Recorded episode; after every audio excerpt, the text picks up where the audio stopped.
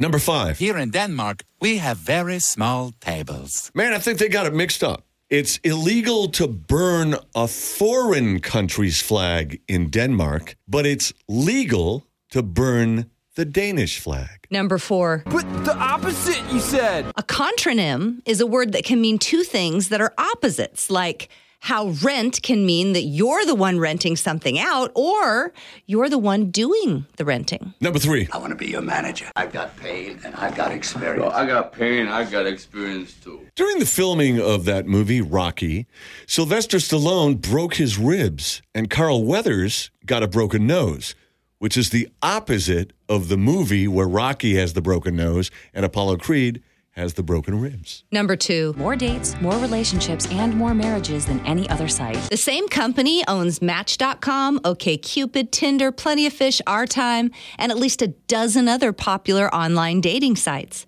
The company, Match Group Incorporated, says the variety is needed to enable connections across the spectrum of age, gender, and dating goals. I own Hire a Whore.